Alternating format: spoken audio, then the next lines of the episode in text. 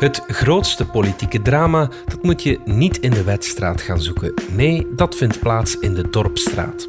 In Blankenberge moet Daphne Dumery een stap opzij zetten als burgemeester en de sjerp van Bram de Griek in de pannen lijkt ook te veranderen van eigenaar. De oorzaak? Een nieuw decreet waardoor lokale coalitiewissels veel gemakkelijker kunnen plaatsvinden. Waarom is dat decreet er nu en komen er nog meer machtswissels? Het is donderdag 19 augustus. Ik ben Alexander Lippenveld en dit is vandaag de dagelijkse podcast van de Standaard.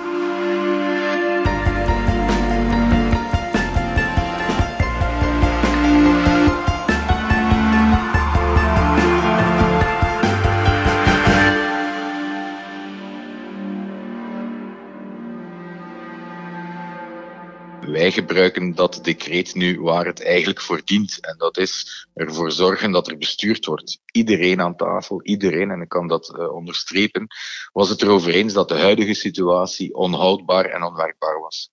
Van het ogenblik dat de publicatie in het staatsblad er was, uh, dan uh, zijn we inderdaad wel in, uh, laten we zeggen, een soort van stroomversnelling terechtgekomen. Dat was Bjorn Prassen van Open VLD, die binnenkort de eet aflegt als nieuwe burgemeester van Blankenberge. Afgelopen weekend werd de coalitiewissel in een mum van tijd doorgevoerd. Chef politiek Jan-Frederik Abbeloos. Dat is geen toeval hè, dat het zo snel gaat?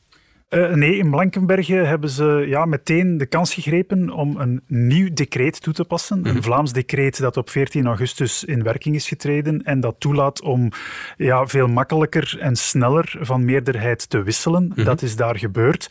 Heel concreet, je had de NVA die aan de macht was samen met uh, SPA, nu vooruit, en uh, CD&V, ja. lokale CD&V. Open VLD, nogthans de grootste partij in Blankenberge, die stond Ja. Maar die heeft nu een alternatieve meerderheid gevormd met vooruit. Ja. Dus exit uh, NVA en CD&V. Ja, oké. Okay. Waarin verschilt die nieuwe procedure dan van de oude? Wel, uh, de oude procedure, die eigenlijk ook nog maar sinds 2012 bestond, mm -hmm. uh, die was vrij omslachtig, zo bleek in de praktijk.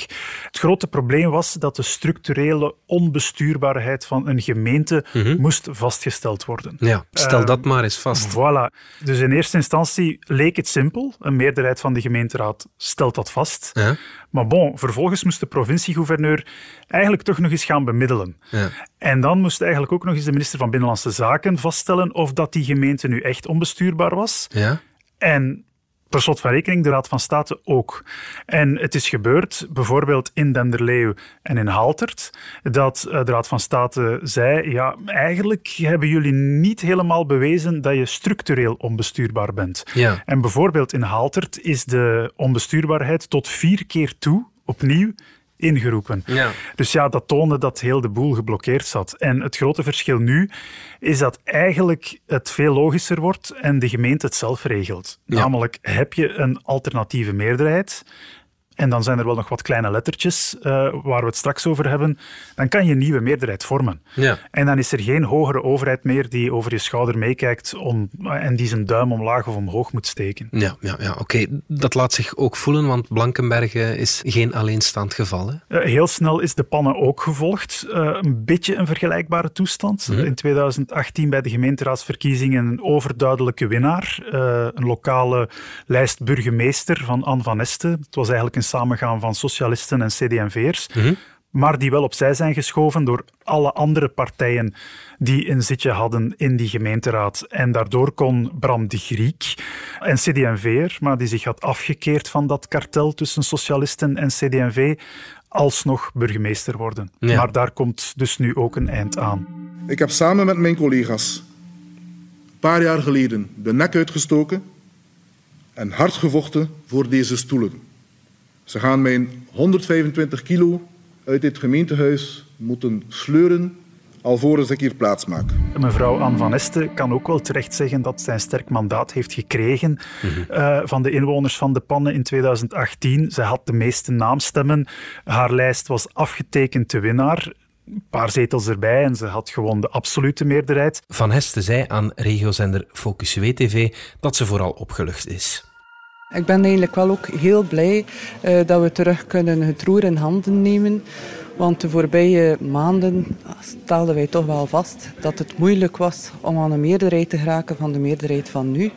Uh, en dat het een beetje zo een poppendans was. Dus je kan het langs twee kanten bekijken. Maar natuurlijk voor uh, meneer de Griek ja, is het zeer zuur. Ja, zijn er nog gemeentes waar, uh, ja, waar dat dreigt te gebeuren? op papier veel kandidaten. als we aan de kust blijven, dan ja, denk je meteen aan Oostende natuurlijk, waar ja. Eh, Johan van Anotte uh, opzij is geschoven. Ook daar vooruit de grootste partij, maar toch niet aan de macht. Ja. En uh, zo zijn er wel nog uh, verschillende andere gemeenten. Uh, Londerzeel bijvoorbeeld, waar N-VA uit de meerderheid is gehouden.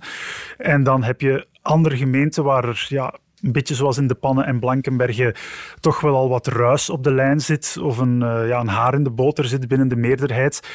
En daar kan ik uh, me inbeelden dat men nu toch ook wel uh, op de stoelen begint te schuiven. Ik denk dan bijvoorbeeld aan Eeklo, Kruibeke.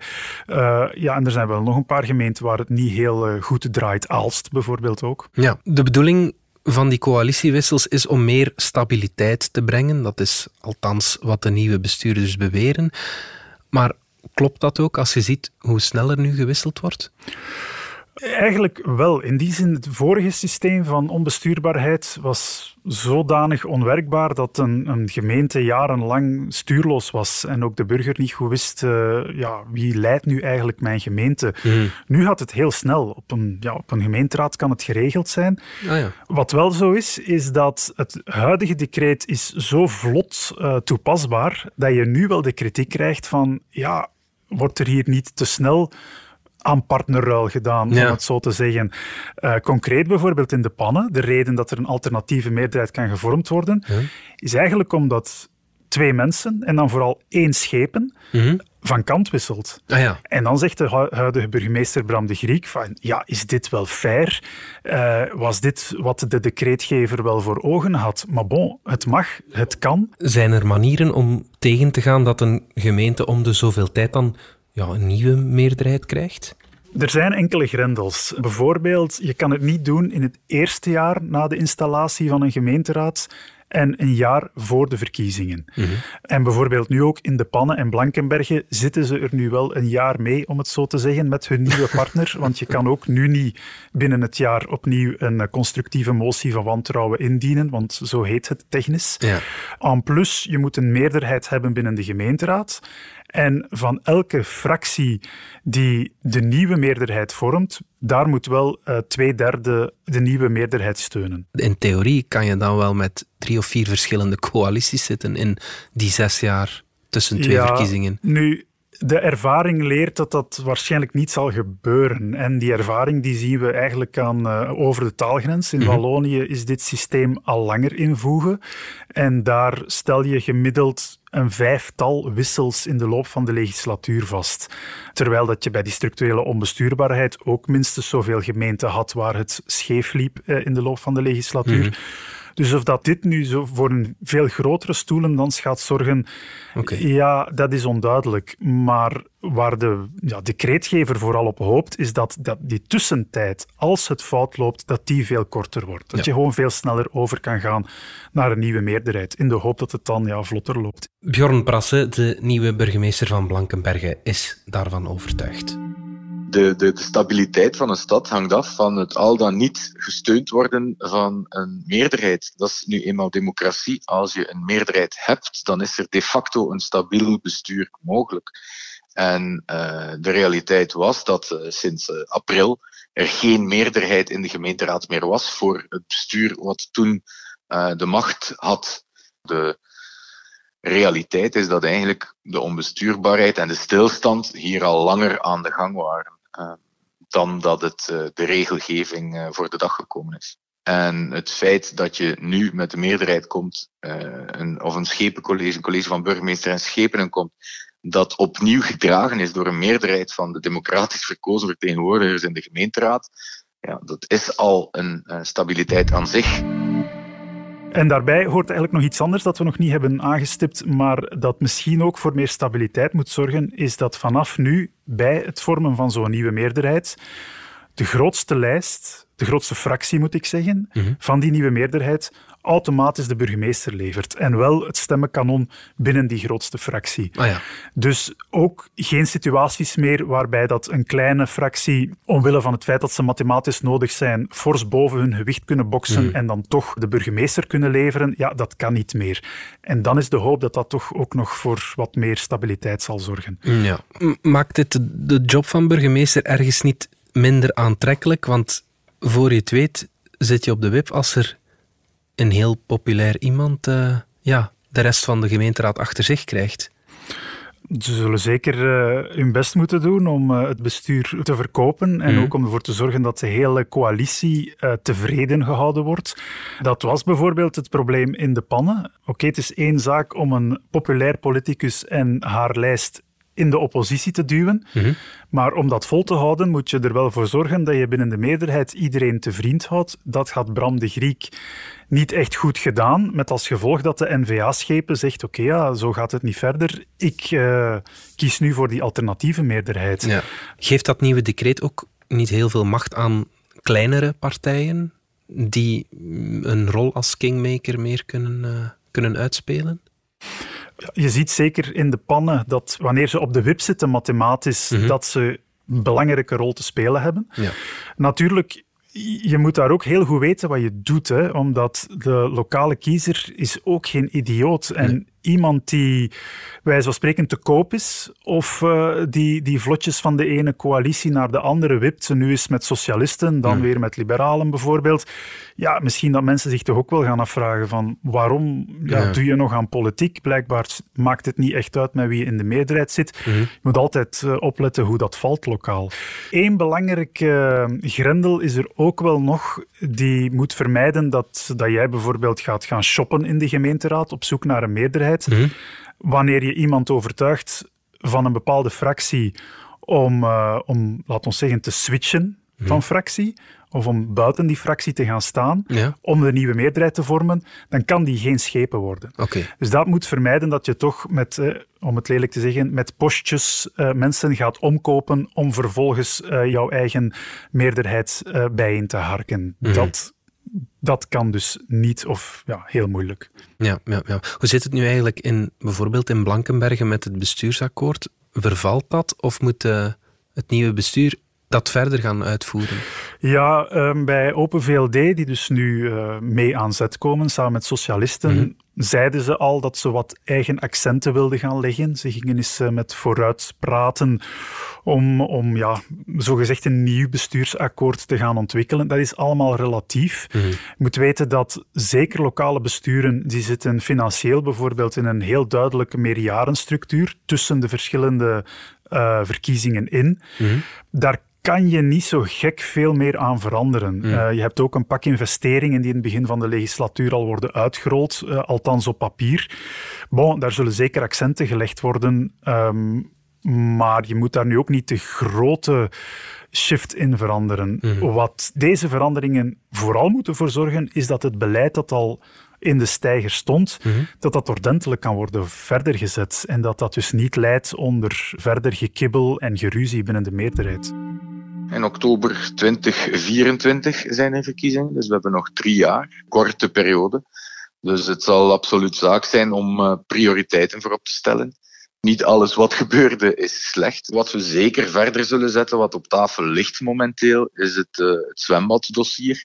Als je naar het definitieve plan kijkt, dan is hetgeen wat voorligt uh, eigenlijk iets wat ons zeer herkenbaar lijkt. En het zou verkeerd zijn om daar nu opnieuw stokken in de wielen te gaan steken, want dat zal als resultaat alleen maar hebben dat het nog langer duurt en nog duurder wordt. We zijn zo terug. We hebben nog podcasts die we graag even wat aandacht geven. Pieter van Doren en Dominique Dekmijn, jullie zijn er even komen bijzitten, want vrijdag zijn we terug na een uh, korte break van de bits en atomen. Uh, ja, lang genoeg in de zon gelegen. Uh, de kriebel slaat weer toe. Je hebt een mooi kleurtje, Pieter. Dank u. Waar ga je het over hebben vrijdag? Ik ga het onder andere hebben over astronauten in een blootje. Oké, ben benieuwd. En ik ga het hebben over de cyberbankroof van de eeuw. Klein tipje van de sluier, hoeveel is er geroofd? Het ging over meer dan 600 miljoen. Kijk, luisteren vrijdag. Tot dan.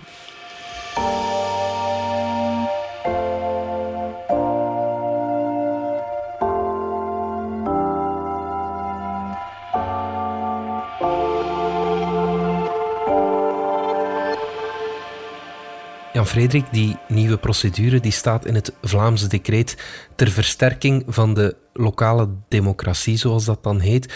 Is dit werkelijk een zegen voor de democratie? Wel, de Vlaamse regering heeft één groot doel met dit nieuwe decreet. En dat is dat de uiteindelijke bestuur, of de samenstelling van de meerderheid, dat die dichter op de echte verkiezingsuitslag zit. Mhm.